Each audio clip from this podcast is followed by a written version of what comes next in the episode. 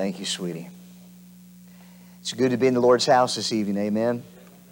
Thankful for the honor that it is, the opportunity that we have to be here tonight. Thank you so much for singing out so wonderfully. Let's take God's word and turn to Isaiah 55. Here in a second, we will mention the series Thoughts and go over the verses that we find. I just want to say thank you to Miss Amanda for her hospitality. We enjoyed our time over at her house and the meal that was prepared. Thank you so much. And all the fellowship that we got to enjoy with everyone else that was able to be there. We certainly appreciate your fellowship and your friendship. And again, thank you for purposing to be here this evening. The theme of the revival is It's Time. And I love the simple design that's on the slide of what you and I would consider in many of the games that we have played in our past of that sand within a timer that annoyingly runs out way too fast. And as we consider how quickly time passes by, the verses that we are looking at in Romans, and if we could go ahead and have those placed on the screen, they're reminding us that it's time. The Word of God says in Romans 13, and that knowing the time, that now it is high time to awake out of sleep for now is our salvation nearer than when we believed. And the very next verse says this The night is far spent, the day is at hand. Let us therefore cast off the works of darkness and let us put on the armor of light. And yesterday we talked very specifically about how it's time to wake up. It's time to wake up out of spiritual slumber. It's time to consider the time that we are wasting. It's time to cast off the works of darkness and put on the armor of light, etc. Well, this evening we are looking at this title It's Time to Seek the Lord. For as you consider what we saw in Romans 13, we find out that there is a difference between the one that God is calling us to be and the one that we find ourselves to be if we are found in Romans 13. If we are found in Romans 13 as somebody who needs to cast off darkness, we are living rather selfishly instead of seeking the Lord. And so, as we consider the opportunity of now being the time, it is high time that we start seeking the Lord that we start seeking His righteousness, His armor of light, that we start seeking to walk honestly as in the day, that we would not be unwise or as fools, but that we would live in the way of wisdom. It's time to seek the Lord. I want to ask you a very simple question.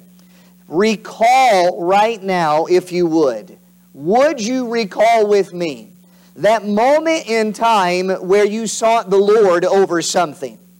Now, maybe it was something that you consider very small at this time, looking back on it. Or maybe it was a big deal. What was it like when you began to seek the Lord? What type of fervor, what type of zeal, what type of desire did you have within your heart? Maybe you can recall a time in your life where you sought the Lord over a revival in your church. And you were willing to cast off certain things and welcome other things into your life because you wanted God to revive your church. Well, this is a wonderful opportunity for us to say right now, it is time to seek the Lord for revival to seek the Lord for restoration, to seek the Lord for God to move in our midst as only God can. You find yourself in Isaiah 55. Begin reading by way of introduction some verses with me, starting in verse number 6. And I remember when these verses really sat home in my life. I was actually learning a scripture song at Pensacola Christian College, and I was trying to become part of an ensemble there. Unfortunately, they did not see me fit for singing in the ensemble, but I learned a little bit of scripture as I started learning that song. It was this Isaiah 55, verse 6 Seek ye the Lord while he may be found, Call ye upon him while he is near. Can I pause right there and say, if he's close, don't push him away. If you understood how real and wonderful he is, don't run from him in this moment where it's so important that you seek him while he may be found. Then look at verse 7. Let the wicked forsake his way, and the unrighteous man his thoughts. And let him return unto the Lord, and he will have mercy upon him. And to our God, for he will abundantly pardon. And maybe there's somebody listening online who feels like they could never come back to God. Aren't you glad that God is a God of second chances? Aren't you glad that God has never given up on you and He's given us everything for you? But you might not be on the live stream or listening later. You might be right here in this place. And you might understand that you've done some things, you've been to some places, you've said some things. But God is so merciful and extends an invitation unto you to come unto Him the way that you've been thinking, the way that you've been living, the things that you've been saying. God is a merciful God. He will abundantly pardon. Look at verse 8. For my thoughts are not your thoughts, neither are your ways my ways, saith the Lord. For as the heavens are higher than the earth, so are my ways higher than your ways, and my thoughts than your thoughts. You know, sometimes it's easy to get selfish to focus on the things of this life or the things of our own self. But we need to be reminded that there is a God who is higher. There is a way that is better. And this ought to drive us to the point of desiring to seek Him once again in our life. It says in verse 10 of Isaiah 55 For as the rain cometh down, and the snow from heaven, and returneth not thither, but watereth the earth, and maketh it bring forth the bud, that it may give seed to the sower and bread to the eater. Pause right there and consider you may not like it when it snows, but God has a purpose in snow. And he is going to use that snow as it melts and waters the earth and begins to provide for the eater who is going to take of the fruit of the ground. God has a way, as it says in the book of Nahum, in the whirlwind and in the storm. And maybe you are facing something right now and need to recognize that God hasn't changed, though man has changed. Here is an opportunity to turn to God and run to God and find safety and shelter in your God and seek ye the Lord while he may be found. In verse 11, the Bible says, So shall my word that goeth forth out of my mouth, it shall not return unto me void, but it shall accomplish that which I please, and it shall prosper in the thing whither I sent it. And just like God sends the snow for a purpose of feeding the eater in the latter end, we understand that as the Word of God goes forward, He has a purpose in fulfilling what He has promised. And what an opportunity for you and for me to seek the God of heaven that loves us so much that not only has He given us mercy when we didn't deserve it, but He's given us His Word to get our attention that we may prosper by the power of the Word of God. Thank you, Lord, for your Word. So, this evening, as we talk about it being time to simply seek the Lord, let's pray and ask God for help this evening. Our Lord and Heavenly Father, as we bow before you, we seek you tonight as a congregation. But I pray that it would be more than just my voice. I pray that it would be every individual, from the least of us to the greatest of us, and everyone in between, from the youngest to the oldest. We pray that our hearts would be purposed in seeking you tonight so many different directions, but yet an opportunity to seek you. I pray that in sincerity as well as in truth, we would be reminded of the importance of seeking you, but then I pray that we would purpose to do so. Thank you for a church body that desires to see you high, holy, and lifted up. And I pray tonight that you would change some things in our lives. We ask this in Jesus' name. And all God's people prayed and said, Amen. Number one, I would like to invite you to understand the importance of preparing to seek the Lord. To do this, I would like you to go to the left in the Word of God and find Second Chronicles. And here in Second Chronicles, you are introduced to a king of history past, a king named Rehoboam.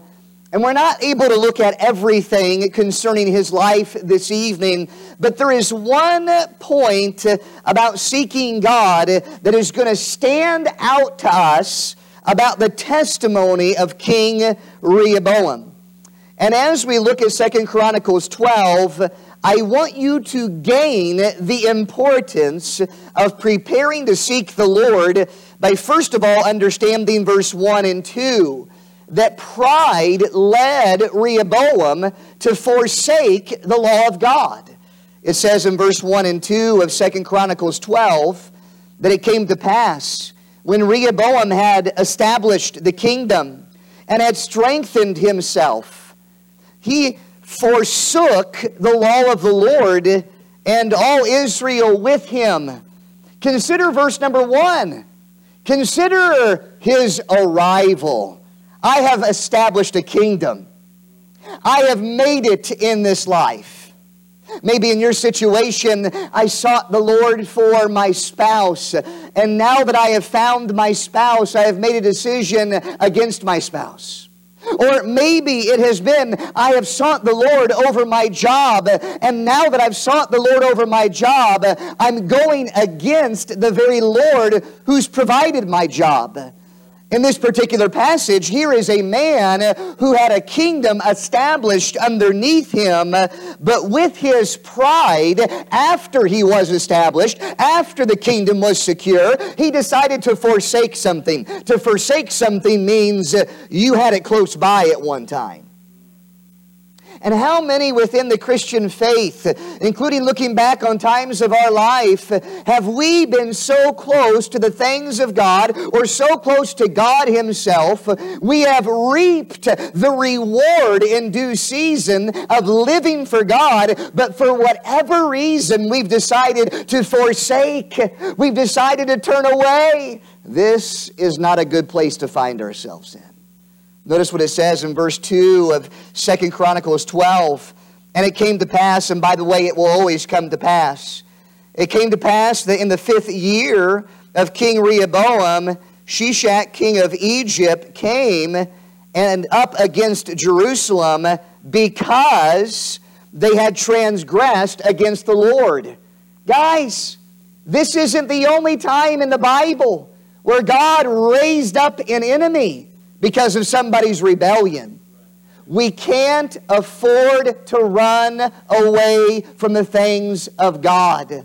Solomon had it happen twice over as he had his wives turn his heart against the one true God. And God raised up an enemy unto Solomon. And God raised up an enemy unto Solomon. Here in Rehoboam's life, because he and Israel forsook God, they rebelled against God, they ran against his word, and God gave them an enemy, Shishak, king of Egypt, because they transgressed against the Lord.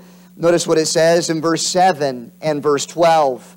And when the Lord saw that they humbled themselves, the word of the Lord came to Shemaiah, saying, They have humbled themselves. Therefore, I will not destroy them, but I will grant them some deliverance. And my wrath shall not be poured out upon Jerusalem by the hand of Shishak. Then in verse 12, And when he humbled himself, the wrath of the Lord turned from him, that he would not destroy him altogether. And also in Judah, things went well. Hey, aren't you glad when things go well?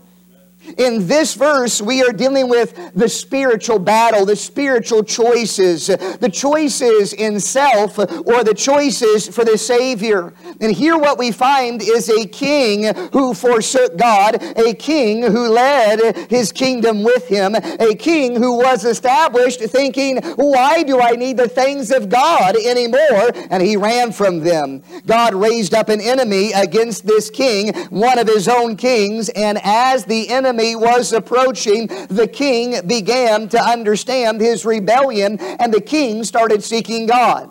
The king started humbling himself before the Lord. And as we consider the importance of humbling ourselves before the Lord, I want to ask you a very simple question Is all well with you right now? And this is a question that only you can answer before God because you know very well what it's like to pillow your head with a clear conscience before God or to pillow your head with a guilty conscience before the Lord. And this king was a king who would pillow his head with a guilty conscience, understanding the effects of rebellion, and yet there was a chance for mercy. Yet there was a chance for the God who would abundantly pardon to be able to work in his situation and in his life. And the Bible tells us that God gave that space of grace. But look at what it says in chapter 12 and verse 14. Understand the testimony of Rehoboam in verse 14. And he did evil because he prepared not his heart to what, church? Seek the Lord. I'm very grateful for Pastor opening up the services at the beginning to say, hey, this is a time for us to seek the Lord. Can I ask you a question? Did you take it seriously? That, that is an opportunity for you to say, Lord, I, I look back on my day and I recognize where it started. I recognize what has gone on. And Lord, I understand how important it is for me to make preparations to seek you. And I ask you, what kind of preparations are you making? For instance, in your family, how are you preparing for your family to be seekers of the Lord? What type of atmosphere are you promoting? What type of questions are you asking? What type of scripture are you giving and living that's helping not just yourself, but others around you prepare to seek the Lord? Now, I loved it when mom would pull out some ingredients of the cabinet, and what she was doing was she was preparing to make something really good chocolate chip cookies. She took the butter, she took the sugar, she took the flour, she took all of the other ingredients. She was preparing. It didn't just happen by accident. You know what I mean. And seeking the Lord in your life is not going to happen on accident. You have to prepare to seek Him. You have to be ready. You have to put yourself in those situations where you know and know resting beyond measure that this is the best decision for my life. I need to seek God. Here's a testimony in the Bible. Here is a man who did evil very simply. The reason why he did evil was because he did not prepare his heart to seek God.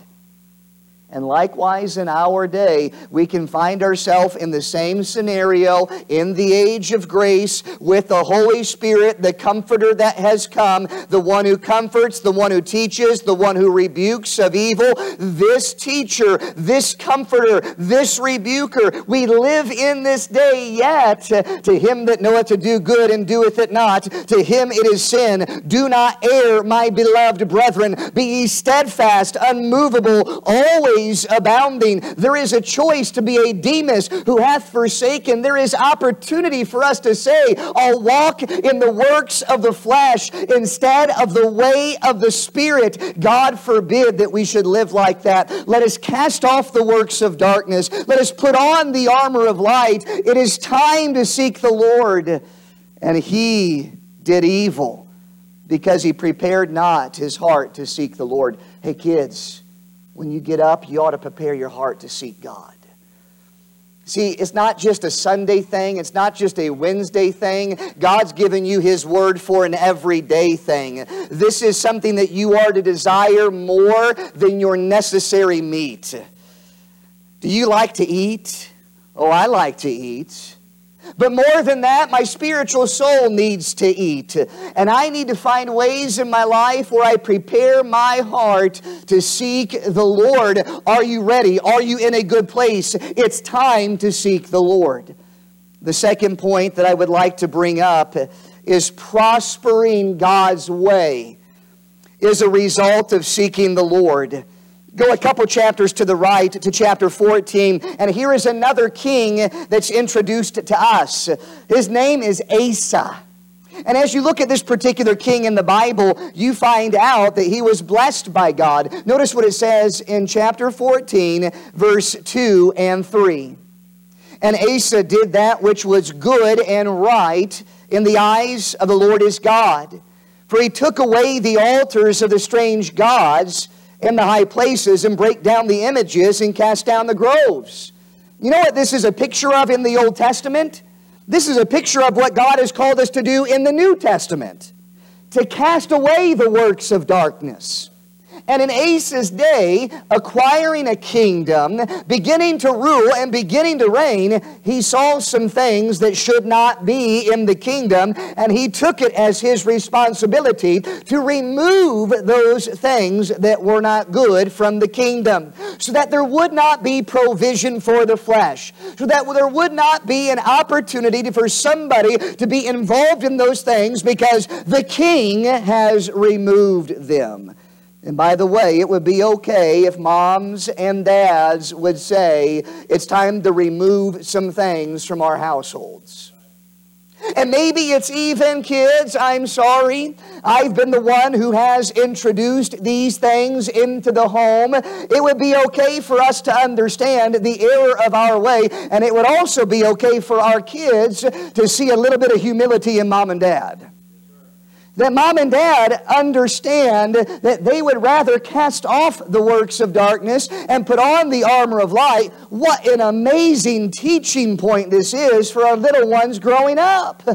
They understand that we are just as human as they are, and we make mistakes just like they do. And with the responsibility and the leadership that God has given to us, we don't want to do evil. We want to be those who honor and glorify God. It'd be okay if we admitted where we were wrong. It'd be okay if we would make a decision in the right direction and use it as a teaching moment to say, children, it's far better to do right the first time and to stay in that direction as we consider Asa, he's having to remove some things that have been uh, established already. Notice what it says in verse number four as he encouraged others to seek the Lord. In verse number four, the Bible says that he commanded Judah to seek the Lord God of their fathers and to do the law of the commandment. And we recognize that this is a command that a king is given. But how wonderful is it when there is encouragement from leaders in our life to seek the Lord and to get rid of those things in our life that we need to get rid of? The problem is in our flesh, we might decide to say, Who are you, King Asa? Uh, we might decide to say, Who are you, pastor or preacher?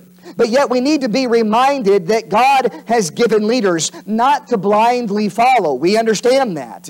But God gave us pastors to edify and to equip and to encourage the local assembly. And if there's something that the pastor of your church begins to see within the church, it doesn't mean he's a big meanie head. It just means God's given him a position, God's given him insight, and God is trying to see this place go on for the glory of God through the man that he has given to lead in this place. It's kind of like mom and dad in the house. And young people, mom and dad see some things in your life, and they're not big meanie heads when you get in trouble for what you have done. Uh, you have said something you shouldn't say. You've lied about something that you should not have lied about. You were dishonest. Uh, you reacted in a way that you should never have reacted. And mom and dad, they're correcting you over it. And by the way, that's a good mom and a dad. Young people, if you've got a mom and you have a dad that's going to correct you when you do something wrong, you want to thank God for them. Because they're helping you see the better way. Sin is never the better way. Amen. And when God gives you somebody as a mom and dad, or God gives you somebody as a spiritual leader, as they are leading you according to God's word, that is key. We understand that these types of leaders are in our life for a purpose. And here we find Asa who is encouraging his people to seek the Lord. As it says in verse 4, he commanded Judah to seek the Lord God of their fathers. In verse 7, we see that others and Asa understood the prosperity due to seeking the Lord. In verse 7, therefore he said unto Judah, Let us build these cities and make about them walls, and towers and gates and bars, while the land is yet before us, because we have sought the Lord our God, we have sought him, and he hath given us rest on every side. So they built and prospered. Go back to verse number one. So Abijah slept with his fathers, and they buried him in the city of David. And Asa, his son, reigned in his stead. In his days, the land was quiet 10 years. That's the kind of rest that God was giving for their obedience. Guys, could you imagine what it would be like to wake up to the sound of trumpets blaring Recently, Rachel and Lydia got on a plane. They flew from Pennsylvania all the way to Denver, Colorado, and I made the 24 hour drive in our car because we were heading out west for the next revival. And as they stayed in a hotel around the Denver International Airport, uh, they were having some issues with pipes that had frozen, and then in the thaw, they would burst.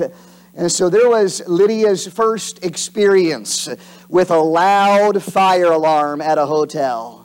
Uh, she was getting cleaned up, and all of a sudden, you know, thankfully it wasn't in the middle of the night, but all of a sudden those sirens start going off, and they're loud, and they're long, and they just won't be quiet. Little body shaking, mom said what is going on, and she's explaining to her what they need to do, and this is how it's going to be, and this is what we need to do, where we need to go. All of those things that would happen in such a case like that. Could you imagine being in the days of war like that? And the trumpet begins to blow in the middle of the night, and you're called to armor up right away because an enemy's outside coming in your direction? Peace is a wonderful thing. And God gave 10 years of rest. God would do this for Solomon before Solomon started seeking other gods. Rest in the land, 20 years. And this king is having 10 years of rest. God is blessing. Here's what they recognize they recognize because they sought the Lord. They sought the Lord in their kingdom. They sought the Lord in their situation because they went to God. God gave them this kind of rest. And now they can say, let's build towers. Let's build our city. You say, what's the big deal? You can do in seasons of peace what you cannot do in seasons of war. And there are believers who are battling all the time, and sometimes it's a battle that's of their own making. It's called your flesh and it's like battle, battle over and over again. And then on the other side of the wiles of the devil, we understand the devil is limited to seasons. He's not God, he can never be God, and he's upset about it. He wants to rule and reign as God, but he'll never be able to. He can never overcome over everything like he wants to. He can't be in every place at one time. He's limited to a location, and yet he has his weapons of warfare. Aren't you thankful for seasons of rest from the spiritual enemies? These are opportunities where we can build. These are opportunities where we can move forward. Never mind talking about the opportunities like Nehemiah, where it's time to build as well as battle. In your moments of your Christian faith, it's time to seek the Lord. There's so much more that I invite you to read in chapter 14 and chapter 15 that we simply don't have time to look at this evening. I'd like to move on to point number three, which is pride causes one to stop seeking the Lord. we're going to go to the right and we're going to find chapter 26 of Second Chronicles and be introduced to one last king before we have a final thrust by way of conclusion to the message. Here in Second Chronicles 26, there's a king named Uzziah. And notice what it says about him 16 years old. Wyatt, could you imagine getting to that place? Hey, it's time for you to rule the kingdom. What? No way. Now, he probably didn't handle it quite like that. That was a big deal. 16 years old and do that? When you get to that point, you're like, what is going on? This man is young. No, no, no. I am plenty old enough to rule a kingdom, some could think. But here's Uzziah. Notice he did not start in his pride. Look at what it says in 26 and verse 3. Verse 3 says, 16 years old was Uzziah when he began to reign, and he reigned 50 and two years in Jerusalem. That's a long time.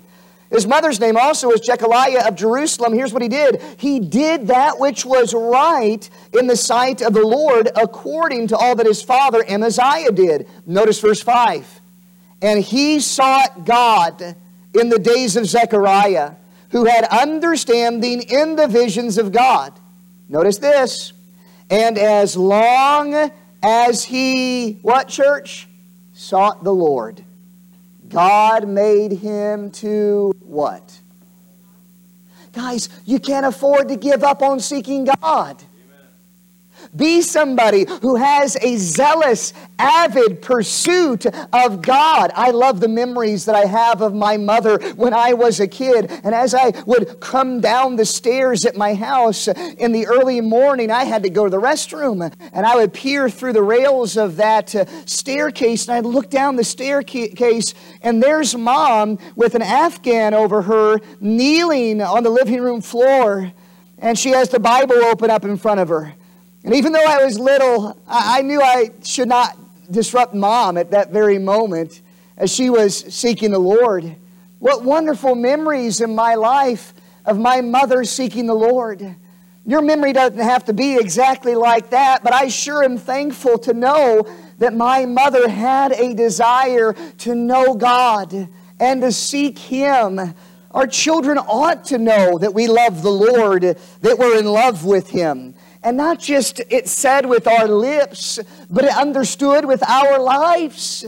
Being somebody who seeks the Lord, here is a king that would understand as long as I seek the Lord, God is making me to prosper. I wonder how many times Mama prayed for me. Lord, I want Justyn to be saved. Help me to be a good example of you. And Dennis and Samantha and Brian as he would come later. I wonder how many times they've sought the Lord on our behalf. Lord, your Bible says the horse is prepared against the day of battle, but safety is of the Lord. Lord, there's nothing I can do as a mom or as a dad to keep them safe, but safety is from you. Lord, please keep my baby safe. I wonder how often they've sought the Lord. Well, I know if it's anything like us with Lydia, it's probably quite a bit. Lord, your watch care your provision. Have you ever been in the position of, Lord, what do you want me to do with my life? Lord, I want to seek you. But don't forget to keep seeking Him after He brings you to that place of prosperity. Because here is an example in the Bible of another king who comes to the point of being too big for his britches, if you will, being somebody who feels like he can do whatever he wants. Notice what it says in Second Chronicles 26 and verse 16. But when he, Uzziah, was strong, his heart was lifted up to his destruction. He was his worst enemy. He transgressed against the Lord his God. Oh my, what did he do? Some kind of heinous, immoral act? No, the Bible says right here that he went into the temple of the Lord to burn incense upon the altar of incense. And you may say that doesn't sound like a bad thing. That sounds like a religious act in the Old Testament uh, temple. But yet, here was his sin. he did something that was not his to do based upon the law of God that was given to him in their day. Notice what it says in verse 17 And Azariah the priest went in after him, and with him fourscore priests of the Lord that were valiant men. I love that verse. It doesn't show me that priests are weak, it shows me that they were valiant men, at least these. It says in verse 18, They withstood Uzziah the king, and said unto him, It appertaineth not unto thee, Uzziah, to burn incense unto the Lord, but the priest, the sons of Aaron, that are consecrated to burn incense.